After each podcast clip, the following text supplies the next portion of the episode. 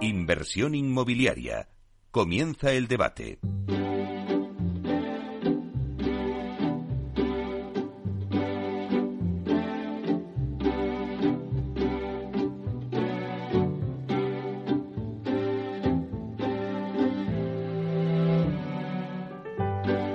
Bueno, pues esta sintonía que escuchamos nos anuncia el tiempo del debate y hoy vamos a analizar el mercado de inversión en el sector inmobiliario. Vamos a analizar cómo se está comportando este mercado. Bueno, pues eh, es, hemos tenido unas semanas revueltas, ¿no? Con el anuncio de, del gobierno de la aprobación de la Ley de Vivienda, que vamos a ver qué pasa mañana. Pero todo esto se suma a la subida de los tipos de interés, a la subida de la inflación, también la subida que llevamos arrastrando de los costes de construcción. Bueno, pues por todo ello nos paramos y decimos, vamos a ver qué impacto está teniendo en el mercado, no solamente residencial, sino residencial y también de otros mercados de rentas en general. Bueno, pues todos los acontecimientos que están eh, pues pasando ahora mismo en el sector. Si se prevé una desaceleración en la inversión, ¿no? Que ya muchos expertos apuntan que, que así es. Luego también qué asset class es el que está siendo más activo en este inicio de dos mil veintitrés. Vamos a poner el foco en la inversión. Entonces, bueno, todas estas preguntas y muchas más las vamos a ir analizando en nuestro debate hoy con expertos en la materia. Que voy a presentar ya, tengo una mesa de lujo, así que os doy las gracias a todos por adelantado, por compartir la radio con nosotros y estar aquí en este ratito. Eh, bueno, pues voy a pasar a, a presentároslo. Está con nosotros José Luis Miró, que es presidente y fundador de Almar Consulting. Buenos días, José Luis. Buenos días, Mary, encantado de estar aquí con vosotros otra vez. Y ya tenía yo ganas de que vinieras aquí a la radio en directo. Hay que hacerse de rogar. Sí, es que somos una maleta todos, ¿eh? O sea, no paramos, madre mía. Además, que yo empecé hoy el programa diciendo el último jueves de abril, que, que parece agosto, porque vamos, o sea, un calor, Dios mío, que no sé yo, es el tiempo loco. Bueno, pues luego también le sigue Isabel Jiménez, que es directora de Asset Management de la gestora de inversiones inmobiliarias ELIS. Buenos días, Isabel. Buenos días, Meli, un placer. Bueno, un placer para nosotros, porque en esta mesa siempre tiene que estar la voz femenina, así que hoy te corresponde a ti. Muchísimas gracias por también estar con nosotros. Luego está también con nosotros Carlos López, que es consejero de de Catela España. Buenos días, Carlos. Buenos días, encantado de estar aquí con vosotros, Meli. Bueno, pues un placer, un placer que estés, porque yo creo que nos vas a aportar eh, muchas cosas en este debate de, del mercado de la inversión que creo que puedes compartir con nosotros. Y luego también está Jorge Pereda, que es director de residencias de Grupo LAR. Buenos días, Jorge. ¿Qué tal? Buenos días y gracias por la invitación. Encantado de acompañaros. Pues un placer, porque yo, como siempre digo, debate, debate, bueno, pues estáis todos de acuerdo, seguramente, pero sí que me gusta que cada uno, pues, eh, tenga una actividad, ¿no? Está la consultoría y también, pues, en este caso, la promotora con el Grupo LAR. Bueno, pues primero, eh, siempre me gusta hacer una ronda, ¿no? Porque yo creo que el oyente dice, bueno, ¿y hoy de qué me van a hablar? Sí, de mercado de inversión, pero ¿de qué me van a hablar? Bueno, pues quiero que de forma breve, vamos a ir pasando por cada uno de vosotros, me digáis, pues, ¿cómo veis el mercado de la inversión en, en el inmobiliario? ¿No? Luego, si queréis, ya analizamos cada segmento, ¿no? Iremos poco a poco, ¿no? Viendo la residencial, todo, el Build to Rent, todo.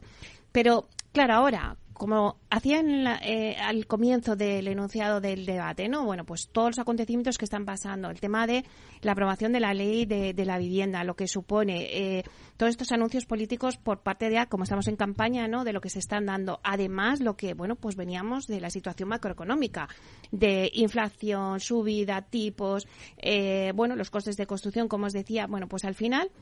Eh, algunos expertos apuntan que dos mil veintitrés va a experimentar un ajuste de volúmenes de inversión de alrededor de un veinte o treinta por ciento, ¿no? Va, pues eso, a, a reajustarse, ¿no? O, o entra en desaceleración.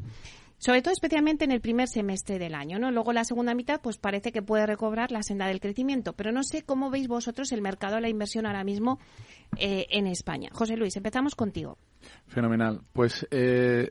A ver, el mercado de inversión, desgraciadamente, se encuentra en una situación de desaceleración y, como tú has dicho, con unas previsiones de menor importe del que se produjo el año pasado, que se cerró con unos dieciséis mil, quince mil millones de euros de inversión. Estamos en un momento de desaceleración económica, un momento en el cual los factores económicos pues, son negativos. Eh, la subida de inflación, la subida de tipos de interés, el incremento de costes que ha habido tan brutal en la construcción, así como eh, el entorno que hay de desempleo y de falta de mm, actividad en algunos sectores, pues eh, nos pone en una situación difícil para hacer inversiones. Eh, luego entraremos en cada uno de los tipos de activos y lo podemos analizar con más detalle. Pero sobre esto echamos una incertidumbre tremenda. Y esto no hace más que eh, perjudicarnos y ralentizar, si cabe más, la situación ya de por sí difícil económica, económica que vivimos. El hecho de que hoy eh, se estén aprobando leyes que generan incertidumbre, que, desin, que desincentiva la inversión, o que tengamos una mm, eh, situación de cambio político a dos, tres meses en los ayuntamientos, en las comunidades, que te genera pues cierto respeto a ver qué va a pasar en cada una de ellas con los cambios que se produzcan, pues lógicamente está retrasando decisiones de inversión. Con lo cual el año ha empezado con menos actividad que el año pasado. El año pasado vivimos un año en el cual en el primer semestre se concentró la mayoría de la inversión y en el segundo, pues con la guerra de Ucrania, la subida de tipos, la inflación, se produjo una reducción muy importante que llevó a terminar el año en las cifras que se terminó, y este año hemos empezado con una cifra baja y yo creo que se decía que en el segundo semestre iba a ser la época de inversión y cuando se iban los fondos a invertir todo el dinero que tenían previsto, yo creo que se va a retrasar más y terminaremos posiblemente pues con una caída superior a lo que tú has dicho de ese veinte a treinta por ciento. Uh-huh. Isabel, ¿estás de acuerdo con esa desaceleración? Yo no puedo estar más de acuerdo con José Luis en el resumen que ha hecho de, de la situación. O sea, tenemos un entorno en el que las variables económicas no acompañan, la situación y la incertidumbre política electoral está marcando también la ruta, añadido a todo lo que había ya antes respecto a inflación y subidas de tipos que disminuyen, ponen en peligro la, la rentabilidad del inversor. Y como único mensaje positivo a mí ahora mismo que se me ocurre es que al final nos encontramos, especialmente en el residencial donde, donde estoy yo, hay una necesidad y un problema gravísimo de vivienda en alquiler, pero hay una necesidad que tiene que ser cubierta y dentro de cualquier cartera bien diversificada el inmobiliario es una pieza clave. Entonces, si hay seguridad jurídica suficiente, esto seguirá siendo y podremos superar el bache. Pero para eso necesitamos que no se nos haga imposible invertir. Uh-huh. Carlos. Sí, a mí me gustaría decir unas cifras eh, para poner un poco en contexto. Eh, el año pasado se hicieron unos quince mil, dieciséis mil millones de euros, como ha dicho José Luis, en transacciones. Mercado inmobiliario de terciario y residencial, que es lo que nosotros más o menos computamos. Eh, hay sectores alternativos también. Eh, bien es cierto que en los años anteriores, tres cuatro años anteriores, la media fue de unos diez mil millones, que es lo que se considera un mercado más o menos sano. Por lo tanto, el año anterior fue extraordinariamente bueno y, y de mucha actividad. Este año, en el primer trimestre, las cifras son de dos mil setecientos millones contra cuatro mil del año pasado. O sea que ya se, hace, ya se ve esa desaceleración de ese treinta a cuarenta por ciento aproximadamente.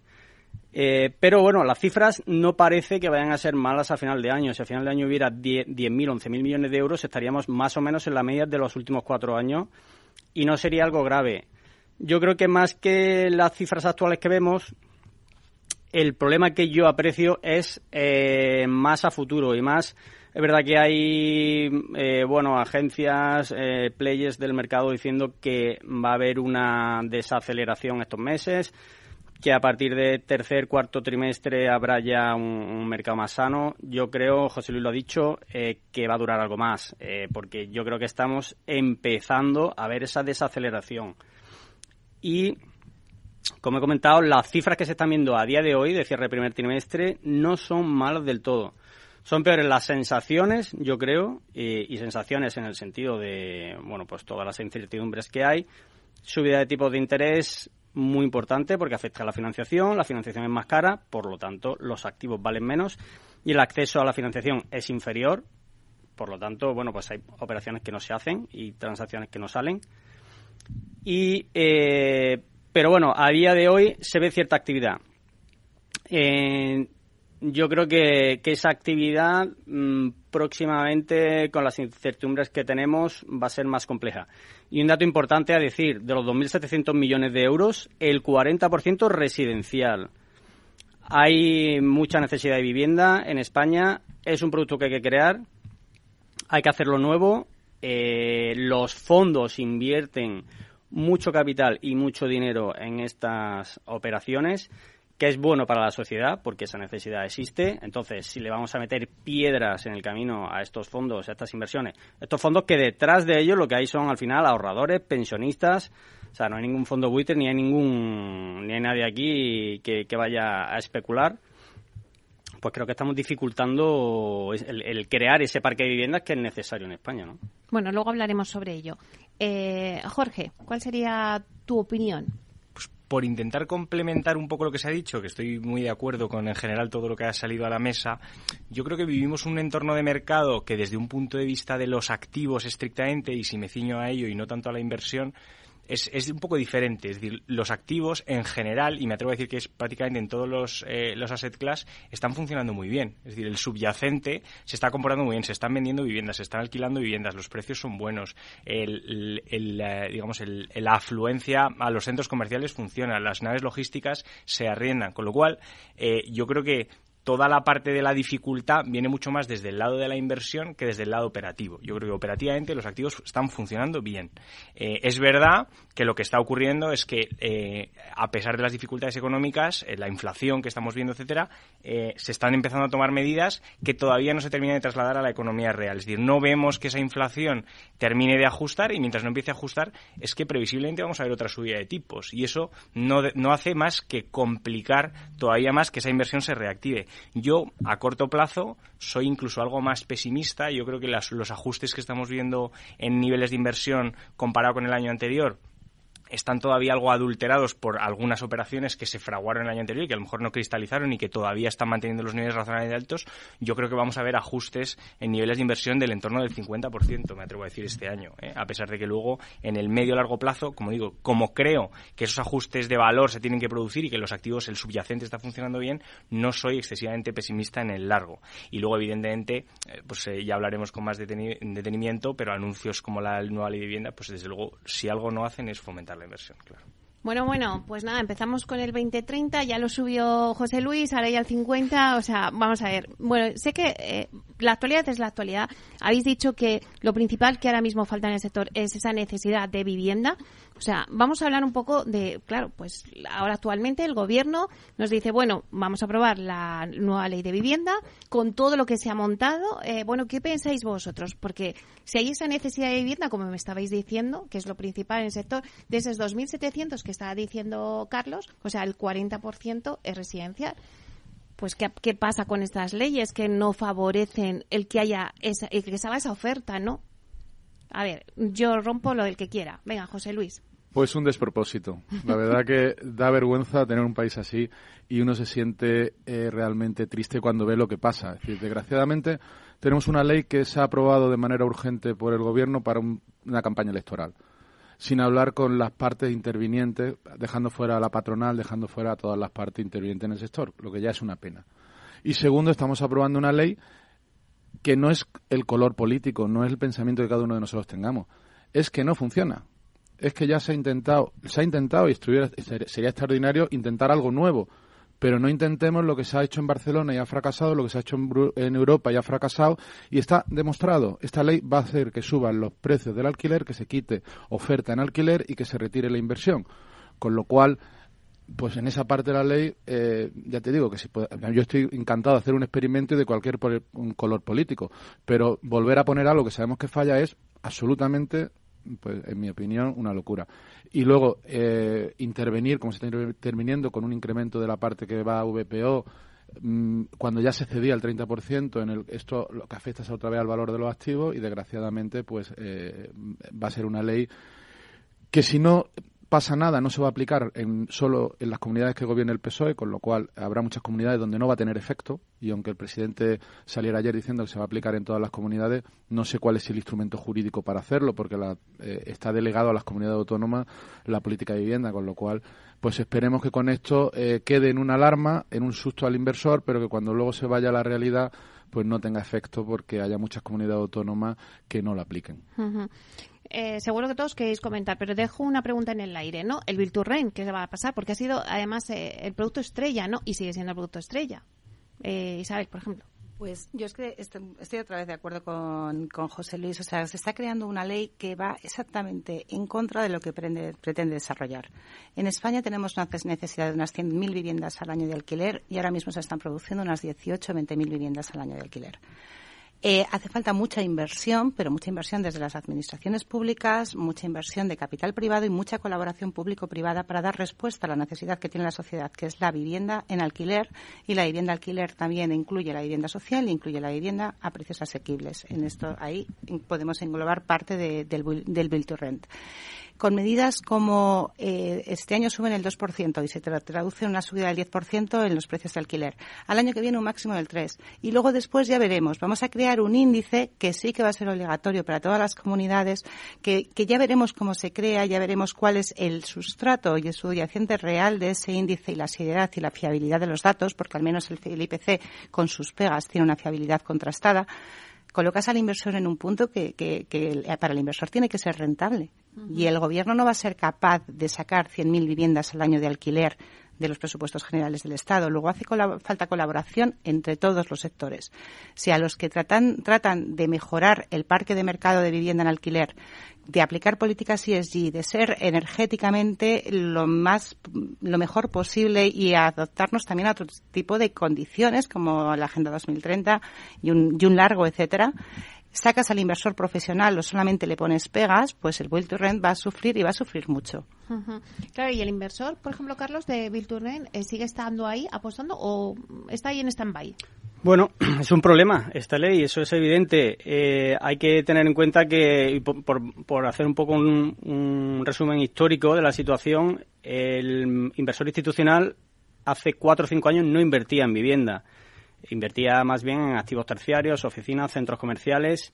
La inversión en vivienda, en grandes volúmenes, evidentemente, ha venido desde hace cuatro o cinco años. Y esa inversión, por explicarlo bien, se puede producir en Build to Rent, que estamos hablando aquí, que es básicamente un, un promotor compra un suelo, desarrolla y alquila las viviendas y finalmente los compra, lo compra el fondo. O puede ser lo que nosotros llamamos P R S, que es básicamente viviendas ya construidas, eh, funcionando y generando rentas, que también lo compran los fondos.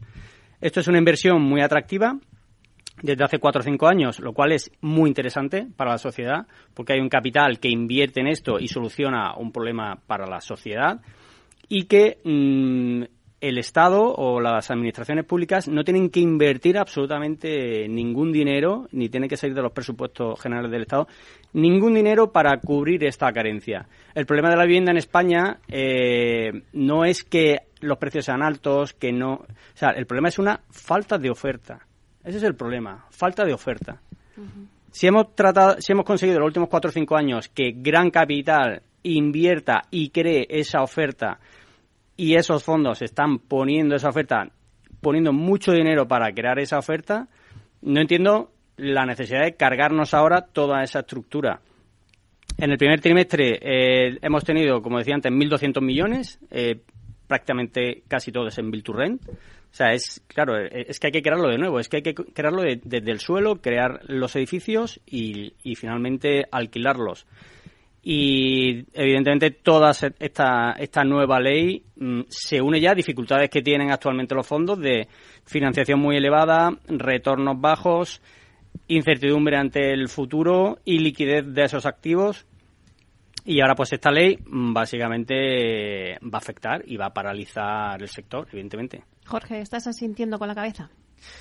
Bueno, yo creo que lo que es, es alarmante ver que en vez de una política de vivienda se hace política con la vivienda. Entonces, eh, partiendo de esa base, ¿no? Yo creo que lo, lo, lo importante es... es los datos, y los datos muchas veces hablan por sí solos y no hace falta que nos llenemos de argumentos subjetivos, ¿no? En un país de diecinueve millones de viviendas de primeras residencias, donde el veinticuatro por ciento se estima que está en vivienda en alquiler y de eso el cinco por ciento está en manos de profesionales, da igual si es el cinco, el siete, lo que sea, lo que podamos estimar, eh, la ley se despacha a gusto con los grandes tenedores que representan doscientas cuarenta mil viviendas, ¿no? Ese número, que es un número... Entonces, si alguien piensa que un mercado se ataca, se resuelve o un problema se, se puede afrontar eh, metiéndole mano a doscientas cuarenta mil viviendas, pues yo creo que ese dato habla por sí solo. Pero además, si nos vamos a, al, al resto, a los pequeños tenedores, España es un país que no tiene cultura de ahorro en instrumentos financieros. El ahorro de los españoles, del español de a pie que tiene un piso, además del que vive a lo mejor, está en vivienda, está en vivienda en un porcentaje eh, aplastante. Entonces, aunque se le meta mano de una manera diferente,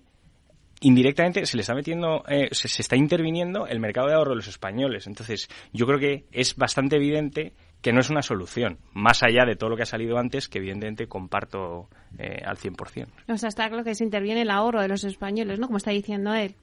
Está clarísimo. Yo creo que mmm, todo lo que se ha dicho, y, y especialmente lo que estaba diciendo Carlos, o sea, al final España, y como estábamos diciendo, necesita mayor oferta de vivienda, hacen falta que se construyan viviendas y el gobierno no tiene el dinero para construirlas. O sea, estas promesas que hay de cincuenta, cuarenta y tres mil, veinte mil viviendas, si tú las multiplicas por cien metros y por mil doscientos, te lleva a una cifra de billions.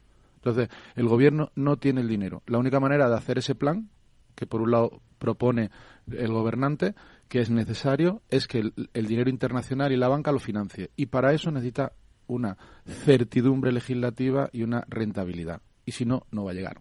Entonces, pues eh, yo creo que es bastante obvio que es una pena que esta ley haya salido. Uh-huh. Y que ya nace eh, judicializada, ¿no? Porque ya se va a, a imputar. O sea, yo es que no sé exactamente cómo va a ir y cómo se va a resolver todo esto, pero si os parece, vamos a coger un poquito de aire y volvemos rápidamente, que ya hemos calentado motores aquí.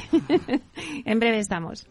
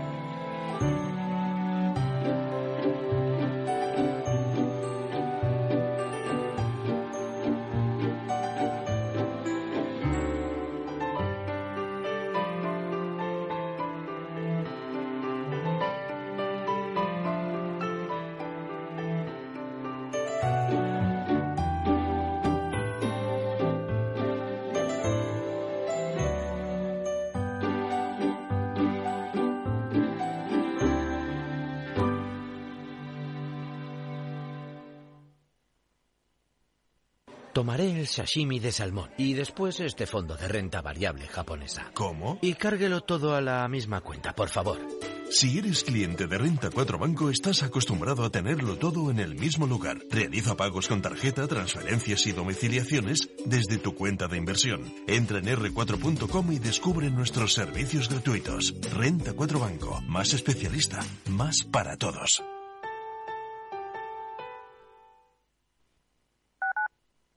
Capital Radio, Madrid, ciento tres punto dos efe eme. Disfruta de la mejor cocina gallega en Montes de Galicia. Todo un clásico moderno en el barrio de Salamanca. Disfruta de la variada dieta láctica, de las mejores carnes y pescados tratados con respeto y transparencia y regados con una de las mejores bodegas de la zona. En grupo, en familia o en pareja, Montes de Galicia te ofrece el espacio perfecto en cada ocasión. Mesa y Descanso es el programa donde Mar Romero te acerca cada fin de semana los mejores productos, te invita a disfrutar de los buenos vinos de cada denominación de origen y a conocer restaurantes y lugares de ocio con un encanto especial. Mesa y Descanso, los domingos a las trece horas, aquí en Capital Radio. No pierdas detalle de todo lo que afecta a tus inversiones y a tu bolsillo. Toda la información en Mercado Abierto con Rocío Arbiza, de cuatro a siete de la tarde en Capital Radio.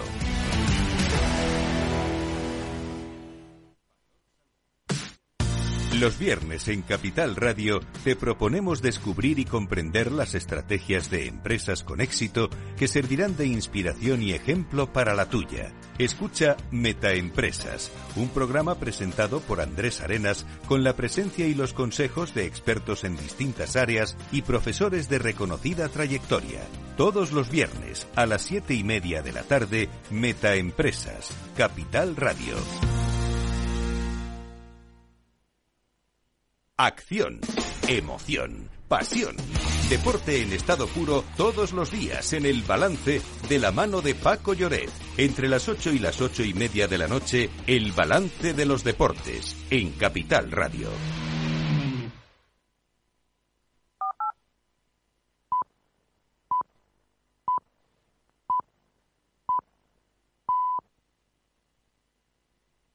Inversión inmobiliaria con Meli Torres.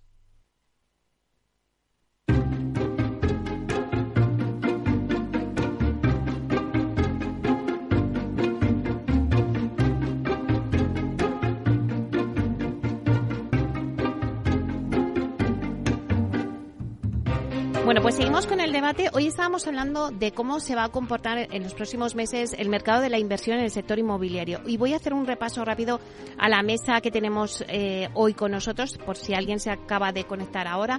Está con nosotros José Luis Miró, presidente y fundador de Almar Consulting. Está también Isabel Jiménez, directora de Asset Management de la gestora de inversiones inmobiliarias E L I S. Eh, Carlos López, consejero delegado de Catela España. Jorge Pereda, director de residencial de Grupo LAR. Bueno, hemos debatido un poco sobre más residencial, pero ahora yo quiero abrirlo un poco, ya que eh, estamos hablando del mercado de inversión en general. Yo creo que el oyente lo que quiere es ver, saber, bueno, aquí en residencial tenemos un problema, ya lo hemos visto, pero ¿qué otras posibilidades hay también dentro del residencial, de ese que llaman living, ¿no? Es una ampliación de ese abanico, ya no solamente es venta de alquiler, sino que ya pues tenemos otros formatos donde está pues el co-living, el senior living. Bueno, pues ver un poco que si todos estos formatos alternativos tienen cabida en el mercado de la inversión, si los inversores están poniendo el foco o si también a veces pues por la normativa y tal se están quedando todavía ahí en stand-by. No sé cómo veis vosotros de todo este mercado. Eh, pues arrancamos. Isabel, por ejemplo. Mira, dentro de alquiler residencial nosotros siempre decimos que, o sea, todo es alquiler residencial desde el punto de vista en que es una persona o una familia la que va a vivir en, en ese sitio. Pero la sociedad española ha evolucionado, al igual que la sociedad mundial, y la vivienda ya no es solo el concepto tradicional de vivienda, sino que eh, la, la juventud tiene nuevas necesidades, hay nuevos requerimientos de, de E S G, hay nuevos requerimientos de servicio, y eso da lugar a la creación de la vivienda vista como servicio. Esto da origen al, a los co-living, un producto tremendamente interesante, a los arrendamientos de temporada, porque el, con los nómadas digitales, todo, todo este tipo de situaciones no es necesario tener una vivienda ni tres, ni cinco, ni siete, ni diez años. O sea, la quiero para una necesidad temporal de un año. Esto la ley de vivienda les perjudica totalmente a todo este tipo de, de personas. Creo que se debe dar respuesta y las residencias de tercera edad, los senior living, que es un concepto diferente, el cohousing. Hay activos dentro de la subclase de, de, de residencial que continúan siendo muy interesantes y en los que se puede focalizar la inversión. A mí eh, la incertidumbre legislativa que tenemos ahora mismo me crea una duda porque hay un, un parrafito que no sé si aprobarán hoy o no, pero habla de entrar a, a legislar también de una forma diferente estos sectores, cosa que no entiendo porque están funcionando, están funcionando muy bien, están respondiendo a una necesidad de las personas y no tienen problemas ahora mismo, excepto la escasez de oferta, pero la escasez de oferta que está tratando de, de paliar la inversión, con lo cual, pues, en lo que se refiere a subclases de residencial. Jorge, tú, vosotros que también en el Grupo LAR tocáis también, eh, ¿habéis abierto ese abanico? Son segmentos interesantísimos. Está claro que, como bien decían, pues responden a necesidades que van surgiendo eh, y el, el problema que tienen yo o el gran reto que le veo es que a pesar de que todos tenemos una gran voluntad por cubrir esa demanda, eh, bueno, nos encontramos que inevitablemente tiene que encajar dentro de un... bueno, de, del, del entorno de ur, del urbanismo en el que vivimos, ni más ni menos, eh, y por lo tanto todos los proyectos son trajes a medida. Entonces, eh, al final, eh, inevitablemente tenemos que buscar, oye, ¿bajo qué normativa puede encajar mejor cada uno de estos conceptos? Adaptarlo a eso. Entonces, pensar que el número de proyectos que se van a hacer de estas tipologías todavía va a ser muy relevante eh, yo creo que es difícil, es decir, sin perjuicio del interés que suscitan, porque yo creo que está ahí y es evidente, eh, pues segmentos como las residencias de estudiantes o las residencias de mayores están más claros, están mejor definidos y, por lo tanto, yo creo que van a tomar claramente protagonismo en los próximos años. Y luego están estas cosas intermedias, todo lo que es flex, atendiendo a las diferentes demandas, sea la que sea, que va a ser más difícil. ¿Cómo lo veis vosotros, eh, José Luis, eh, Carlos? Pues, eh, a ver, yo por, eh, como has comentado de hablar un poco de todos los sectores, creo que los que históricamente habían sido, pues quizá el más atractivo para la inversión, que eran las oficinas y retail, van a tener más dificultades de recuperación, uh-huh. porque eh, por la subida de tipo sus valoraciones se han visto más afectadas, y yo creo que los poseedores de los activos van a esperar el tiempo necesario para recuperar el valor antes de que se puedan transaccionar. Desde, desde el punto de vista residencial coincido totalmente en que hay varios formatos nuevos que van a tener una atracción importante de inversión, y especialmente yo creo que el senior living va a ser uno de los productos que en España se tienen que desarrollar de una manera importante, eh, junto pues con otros tipos de living que ya se han mencionado. Y luego nosotros estamos viendo desde luego que los inversores, porque al final nosotros estamos en la parte anterior a la que se produzca la inversión, ayudando en los análisis, los estudios previos y luego en los desarrollos. Y por ejemplo estamos trabajando mucho y vemos que hay mucha actividad en la, en la parte de logística, en la parte industrial y en la parte de centro de datos, y empieza a haber algo de incluso infraestructura energética, es decir, todo lo que está, inversiones que se preparan pues para poner planta fotovoltaica o algún otro tipo de activos, ¿no? Que al final pues hay gestión urbanística y hay inversiones detrás. Y yo creo que estos son sectores que tanto a nivel industrial, logístico van a funcionar, y posiblemente junto con estas partes de nuevo living sean los que empujan de la inversión eh, hasta que recuperen otra vez pues oficina y retail, que recuperarán, porque estoy de acuerdo que los fundamentales son claros. Uh-huh. Carlos, ¿cómo ves tú la situación? Sí. Bueno, por hablar de los sectores más tradicionales, oficinas y retail, pues evidentemente ahora mismo no son los más atractivos para invertir. Eh, retail ya lleva con una crisis importante desde hace años, eh, por todo el tema del e-commerce, eh, luego COVID.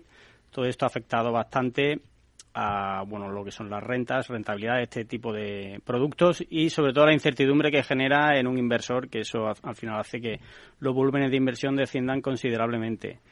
Oficinas, pues... Eh, lo que se suele decir hoy en día, oficinas is the new retail, eh, también ha entrado en crisis por COVID, teletrabajo, eh, va, aparte de todo esto, va a cambiar mucho la distribución de una oficina, se necesitan espacios superiores para las personas cuando estén allí, más amplitud a lo mejor en sitios donde compartir información, donde sentarse a hablar, en una cocina. El concepto de oficina cambia radicalmente, hay que invertir en los activos, CAPEX, por no hablar de E S G, que luego más tarde lo, lo comentaremos. Y bueno, oficinas se ve que bueno lo que está to- ubicado más bien en centro ciudad seguirá funcionando muy bien. Fuera ya hay más dudas y quizás se vean muchas reconversiones al concepto living. Oficinas fuera de la ciudad que se conviertan en senior apartments o, o cualquier otro producto de living. Y claramente eh, el producto más atractivo es el living. El living eh, nosotros lo entendemos... Mmm, ha cambiado todo mucho, está todo una evolución constante cada vez más rápida, y living pues puede ser, living puede ser una estancia de un día en un hotel hasta un alquiler tradicional que estés, no sé, tres años, cinco años. Y ahí en medio hay muchísimos productos y todo cambiando mucho y cada vez flexibilizándose todo mucho más.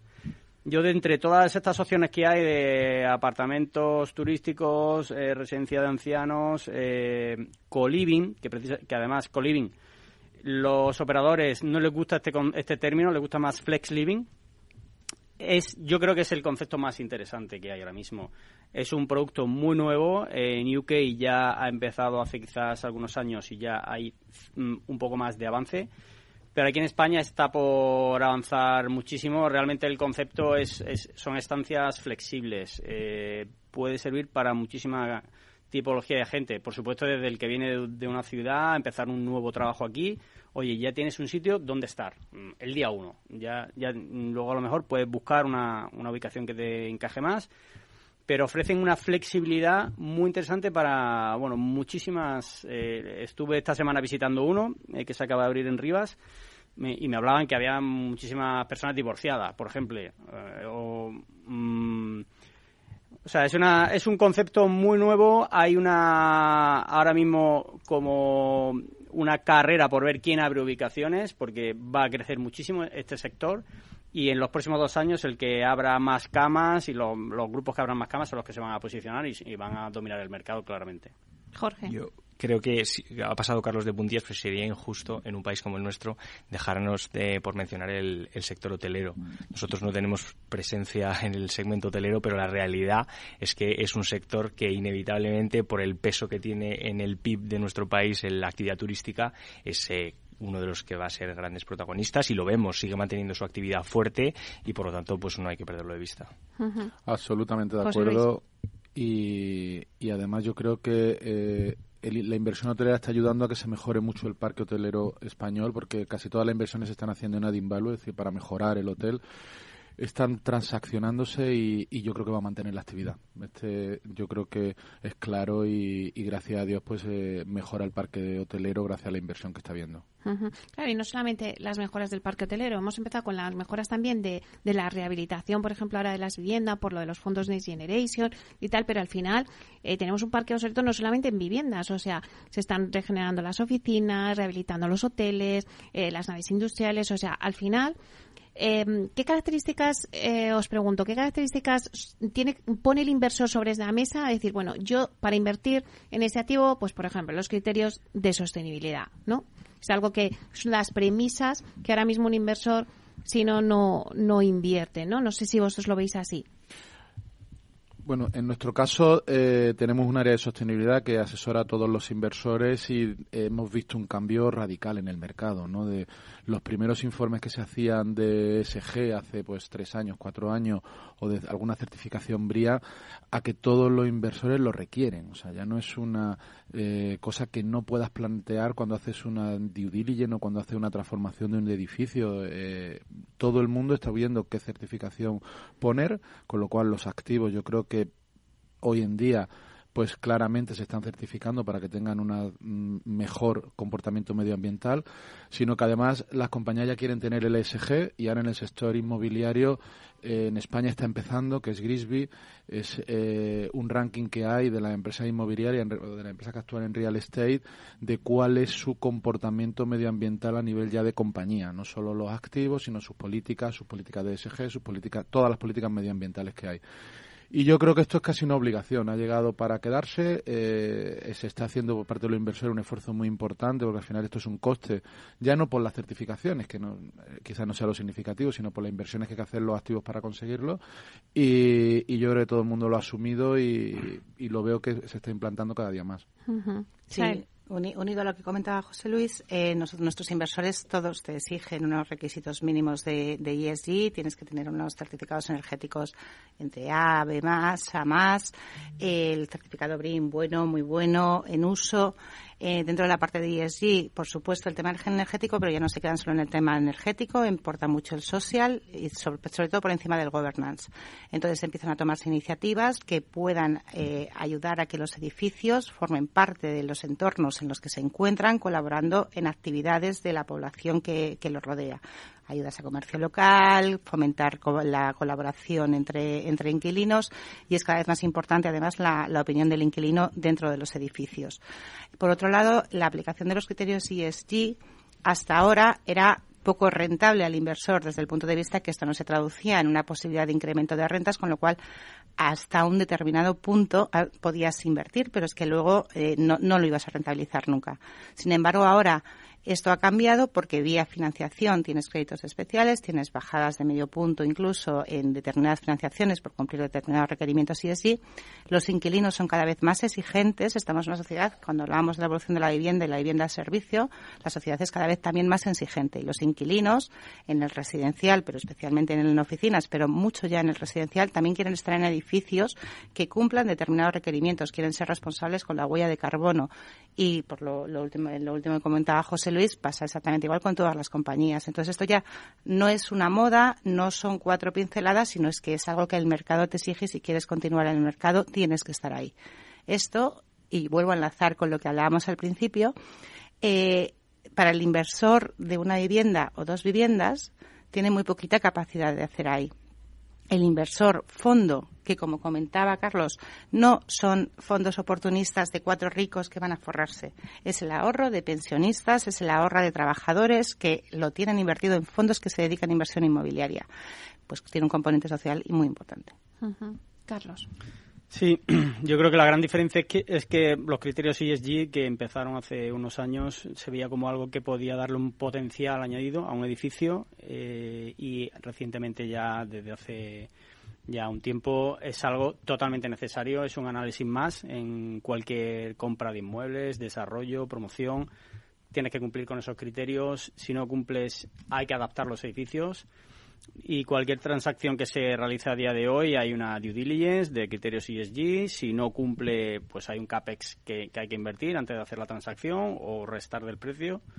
Por lo tanto, es algo ya totalmente necesario y no como se veía pues recientemente algo que podía dar un potencial añadido en el futuro. Ya es algo básico en cualquier transacción y además es bueno porque va, vamos a tener un parque al final inmobiliario pues mucho más actualizado y más acorde, ¿no? con, con la sociedad que tenemos. Uh-huh. Jorge. Yo, eh, bueno, creo que desde el momento en el que empiezan a ser criterios excluyentes y hay determinados inversores que no invierten en activos que no cumplan los estándares, eh, se convierte en fundamental, ¿no? Y de hecho yo tengo la suerte de poder presumir del equipo nuestro de LAR España que lleva mucho tiempo trabajando en esto. Yo creo que son pun- muy punteros en tema de E S G y a cambio eh, por primera vez se ha demostrado y han conseguido que económicamente sea rentable porque pudimos emitir dos eh, bonos bastante potentes a un coste que hoy, eh, pues bueno, con lo que ha pasado después con los tipos de interés, no teníamos la bola de cristal, pero la verdad es que es una es una es una auténtica suerte, ¿no? Yo creo que es verdad que el cliente final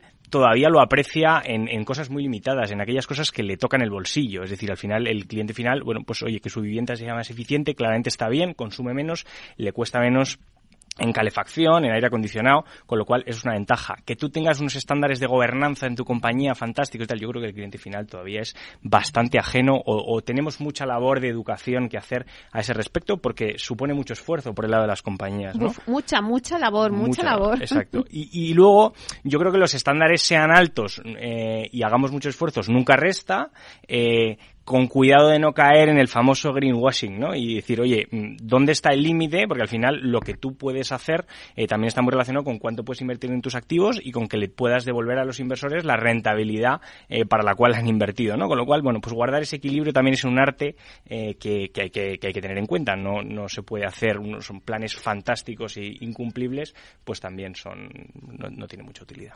Claro, ahora que habla de rentas, ¿no? Que la ha dejado caer eh, Jorge. Claro, el inversor, pues al final quiere buscar su rentabilidad, ¿no? Hoy en día, no sé si nos podemos aventurar un poco, sacar la bola de cristal, José Luis, eh, ¿cómo le podemos decir al inversor de decir, oye, pues mira, eh, donde hay mejores rentabilidades es en estos activos o a futuro puedes sacar mejor rentabilidad en estos? Hablar de rentabilidad en el mundo de inversión es bastante amplio porque, para empezar, depende del tipo de fondo del que estemos hablando del, o la, el perfil del inversor. Tenemos inversores core que buscan rentabilidades más bajas, de invalue que son mayores. Entonces, eh, hay un abanico que va desde valores del tres a cuatro por ciento que piden a lo mejor lo, o pedían los más core y que ahora han incrementado debido a la subida de tipos, a los que te están pidiendo un quince, un dieciséis, un diecisiete por ciento o un veinte por ciento de rentabilidad, ¿no? Entonces, eh, yo creo que para cada inversor, pues, hay que localizar o tienen que moverse en aquellos activos que le pueden permitir obtener esas rentabilidades. El mercado español es un mercado, pues, afortunadamente muy diverso, donde tenemos distintos segmentos, como hemos dicho aquí, de asset class, pero también de territorio. No se tiene la misma rentabilidad de, en alquiler de vivienda en Madrid que en Sevilla o que en Málaga.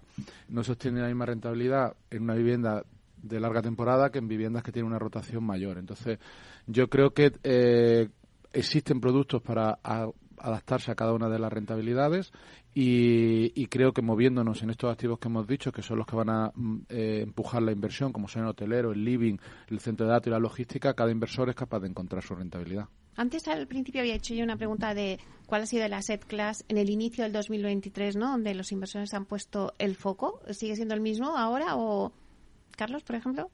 Sí, el foco sigue, sigue estando en living como concepto grande, eh, residencial eh, con Build to Rent Claro, todo esto es nuevo de, de la nueva ley que va a salir. Hay que tener en cuenta que las inversiones se mueven con un plazo de tiempo amplio.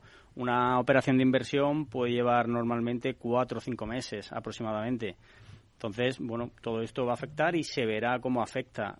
Mm, yo un poco volviendo al tema de rentabilidades eh, y para también poner en situación algunos datos, la rentabilidad del producto más típico que puede ser eh, residencial, en alquiler tradicional, eh, actualmente pues puede estar en activos prime en torno a tres coma cinco por ciento de rentabilidad, cuando hace un año estaba en el dos coma cinco por ciento. O sea, que vemos que todo esto de subida de tipos de interés está, afecta directamente al precio, ¿no? Con las consecuencias que tiene ese incremento de rentabilidad, con la consecuencia que tiene en el precio y volumen de los activos, y por eso el mercado se paraliza, porque al final un vendedor que tiene un precio, que tiene una valoración en sus inmuebles, un propietario, en un año le cambia sustancialmente debido a la subida de tipos de interés, pues ahí se puede, se puede bloquear las decisiones. Y luego, a partir de ahí, pues el, la rentabilidad puede ir subiendo dependiendo de muchísimas circunstancias, desde la tipología de activo hasta inquilinos, ubicación, y es riesgo-retorno. A más riesgo, pues tienen más retorno. Eh, operaciones o, o activos que a día de hoy pueden tener más rentabilidad, pues seguramente centros comerciales, porque es el, el, el tipo de activo que, bueno, pues que está más complejo y, más, y con más incertidumbres, ¿no? Puedes estar en ocho o nueve por ciento, pero es verdad que hay un mercado muy limitado para este tipo de productos. Al final es riesgo, retorno, y básicamente las operaciones más prime estarían en torno a tres coma cinco por ciento, podemos decir, de rentabilidad anual. Uh-huh. No sé si queréis añadir algo más. Dos de, detalles, yo creo. Hay una, una ecuación que hay que meter en... O sea, un, un factor que hay que meter en la ecuación, perdona, que es el horizonte temporal. O sea, yo creo que qué tipo de inversor eres y qué horizonte temporal te planteas, y eso va a determinar mucho qué tipo de activo y cómo vas a poder extraer la rentabilidad. Y luego yo creo que en un entorno de incertidumbre, de dificultades, como es el que navegamos, pues eh, inevitablemente, eh, cuando las cosas no todas van en la misma dirección, la importancia del gestor crece. Y yo creo que yo, vamos, si tuviese que recomendar, digo, mírate bien quién es el gestor eh, para ver si estás alineado con su estrategia, con su manera de hacer, porque eso va a marcar mucho la estrategia de los propios activos que gestiona. Uh-huh. Si os parece, ya queda poquito, entonces voy a hacer una ronda que me gusta siempre hacer al final, porque es verdad que hemos dicho muchísimas cosas, pero como vamos a darle unos mensajes claros, ¿no?, a, al inversor que nos está escuchando, ¿no?, eh, para que sepa de todo lo que hemos hablado, estáis vosotros vuestras propias conclusiones, ¿no? Y vamos a hacer una ronda para, para ir eh, pues mostrándonos. Empezamos contigo, José Luis. Pues como conclusión, estamos en un momento de mucha incertidumbre donde tenemos que navegar en una desaceleración económica y con una situación de factores macroeconómicos pues muy complicada, y esto debería de llevar al inversor a buscar los activos que aparentemente, o que desde un punto de vista del medio y largo plazo, pues van a dar mejores rentabilidades. Eh, yo creo que España es un país de oportunidades para el mundo hotelero, para el mundo logístico, para los nuevos conceptos de living, y no deben de verse afectados eh, por todo el eh, factor negativo que está habiendo normativo en la vivienda de alquiler, y por tanto, pues eh, hasta que no se aclare qué va a pasar con la vivienda de alquiler, debemos de dejar en stand-by ese sector y centrarnos en aquello que parece que va a tener más recorrido. Uh-huh. Isabel. Sí, mi mensaje es muy similar al de José Luis. Nos encontramos en una situación de incertidumbre total. Venimos de una situación de un shock de oferta y un shock de demanda, donde la demanda se ha recuperado, la oferta todavía no. Esto ha supuesto un incremento de las tasas de inflación, la subyacente sigue muy alta, y la incertidumbre que ha generado el proyecto de ley que posiblemente se apruebe hoy es tremendo. Yo les pediría a los políticos que se tomen en serio el problema de la vivienda, porque tenemos un problema serio y grave en España, y que hagan una norma que sirva para mejorar la situación general de la sociedad y para dotar a la, a la sociedad de, de vivienda. Para esto es fundamental la inversión, y es la, importantísima la colaboración pública-privada, tanto en la redacción de la ley como en la aplicación de la misma. Uh-huh. eh, Carlos. Bueno, estamos en un momento de desaceleración muy evidente, con muchos inversores en, en posición de wait and see, esperando ver qué ocurre en los próximos meses. Durará un tiempo esto, evidentemente nadie lo sabe, pero seguramente más de seis meses, como se estaba pronosticando. Pero, dicho eso, siempre hay oportunidades de inversión y siempre hay nichos que van a funcionar mejor que otros. Hemos hablado aquí de conceptos interesantes como el flex living o muchos otros que han salido. Está también el, eh, creo que va a funcionar muy bien el tema hotelero. También lo hemos comentado aquí de manera, eh, bueno, rápida, pero el, el sector hotelero en España es muy importante. Hay aproximadamente, bueno, hay más de ochenta millones de visitantes al año. Eso, la tendencia es a subir porque todo el tema ocio ha subido muchísimo después de COVID. Toda la, todas las personas están viajando más, están invirtiendo mucho más en, en ocio, restaurantes, etcétera. Y el sector hotelero en España va a ser fundamental en real estate. Hay mucho CAPEX que invertir, hay mucho capital que invertir y, y muchas buenas oportunidades. Y todo ese, ese CAPEX le va a dar un upgrade al, al, a las plazas hoteleras que tenemos en España y va a ser muy bueno para el país. Uh-huh. Jorge. Bueno, yo creo que como conclusión es navegamos en tiempos de incertidumbre. Eh, hay muchas cosas por hacer y además es un mercado en el que, como apuntaba al principio, eh, en los fundamentales o el subyacente está funcionando muy bien. Entonces, mientras sea eso así, yo creo que el resultado es que es un mercado que, eh, a pesar de que mucha gente esté esperando, no es un mercado oportunista en absoluto y es un mercado donde yo creo que sí que creo es que hay oportunidad. Con lo cual, bueno, pues ahí eh, veremos eh, en qué sectores nos dejan hacer, en cuáles la incertidumbre está controlada en la medida de lo posible y a partir de ahí, pues eh, dejar a los eh, a los actores del mercado funcionar para canalizar la inversión y que para que se pueda hacer nuevo producto, se pueda desarrollar nuevas estrategias y se puedan, por ejemplo, explotar estos mercados de, de digamos, flex living o segmentos alternativos al living que yo creo que van a ganar protagonismo poco a poco eh, y que y que veremos crecer sin duda. Bueno, pues yo recojo lo que ha dicho Jorge, que a ver si nos dejan hacer, ¿no? Porque ahí está, ahí está, ahí estamos hoy también con el tema de la aprobación de la Ley de Vivienda, con esa letra pequeña que también decía Isabel, ¿no? De a ver si se van a poder luego, eh, pues, poner en marcha que ya están funcionando todos los co-living y, y bueno, pues todo esto. Pues yo ya creo que vamos a cerrar porque ya el tiempo nos lo marca. Yo me estaría aquí hablando to- de todo esto, pero ya tenemos que acabar. Seguro que hablaremos más en los próximos debates. Eh, muchísimas gracias a José Luis Miró, presidente y fundador de Almar Consulting. Gracias, José Luis. Muchas gracias a vosotros. También a Isabel Jiménez, directora de Asset Management de la gestora de inversiones inmobiliarias ELIS. Muchísimas gracias, Isabel. Muchas gracias, Meli.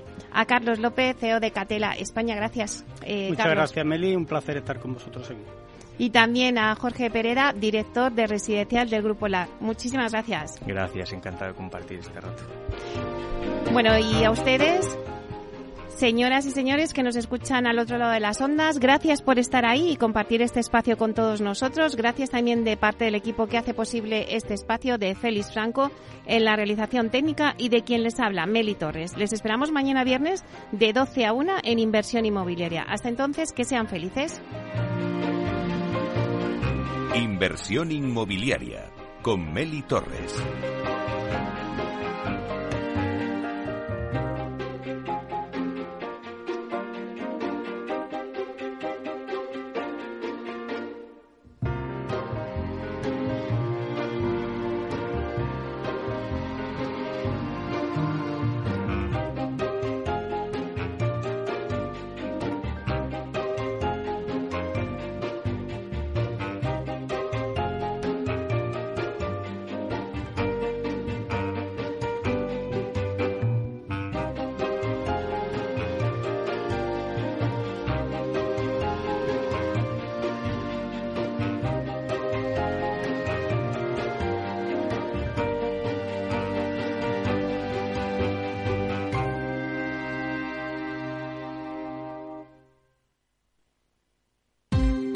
Ya no estamos en la era de la información, estamos en la era de la gestión de los datos y de la inteligencia artificial. El tratamiento inteligente de estos datos proporciona un valor enorme a las empresas en sus procesos de negocio. En Piper Lab ayudamos a nuestros clientes a tomar decisiones de negocio basadas en datos. Escúchanos todos los lunes en el espacio de Big Data de Capital, la Bolsa y la Vida. Capital Radio, Madrid. ciento tres punto dos F M. Gráficas Naciones. Más de cincuenta años de experiencia en el sector de las artes gráficas. Apostamos por la última tecnología tanto en impresión offset como en digital y gran formato. Realizamos todo tipo de impresión, tarjetas de visita, folletos, libros, vinilos, decoración y montaje de stands. Más información en el noventa y uno, seiscientos veintinueve, veintiuno cuarenta y cinco o en gráficas naciones punto es. Disfruta de la mejor cocina gallega en Montes de Galicia. Todo un clásico moderno en el barrio de Salamanca. Disfruta de la variada dieta atlántica, de las mejores carnes y pescados tratados con respeto y transparencia y regados con una de las mejores bodegas de la zona. En grupo, en familia o en pareja, Montes de Galicia te ofrece el espacio perfecto en cada ocasión.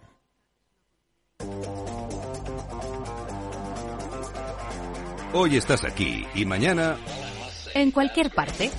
Llega a Capital Radio el primer programa sobre el metaverso de la radio. Todos los lunes a las dos y media de la tarde nos desplazamos por las ondas a diferentes universos con Selena Niezbala y el equipo de la Frontera V R. Sintoniza Metaverso en la Frontera y teletranspórtate con nosotros. Capital Radio. Escucha lo que viene. Los viernes en Capital Radio te proponemos descubrir y comprender las estrategias de empresas con éxito que servirán de inspiración y ejemplo para la tuya. Escucha MetaEmpresas, un programa presentado por Andrés Arenas con la presencia y los consejos de expertos en distintas áreas y profesores de reconocida trayectoria. Todos los viernes a las siete y media de la tarde, MetaEmpresas, Capital Radio.